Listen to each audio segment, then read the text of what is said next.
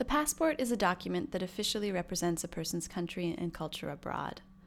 For that reason, one can say that the motifs on the pages of passports are also an official representation of that culture. In fact, whether one likes it or not, a passport easily categorizes a person when they're traveling. One of the reasons we undertook this project was the reality of a passport's ability to formally define a person. While working on the state paintings book, which has quite a decorative appearance, we used the passports of the people around us. We illustrated the book like a collection of ornaments, made up of motifs from a total of 24 countries.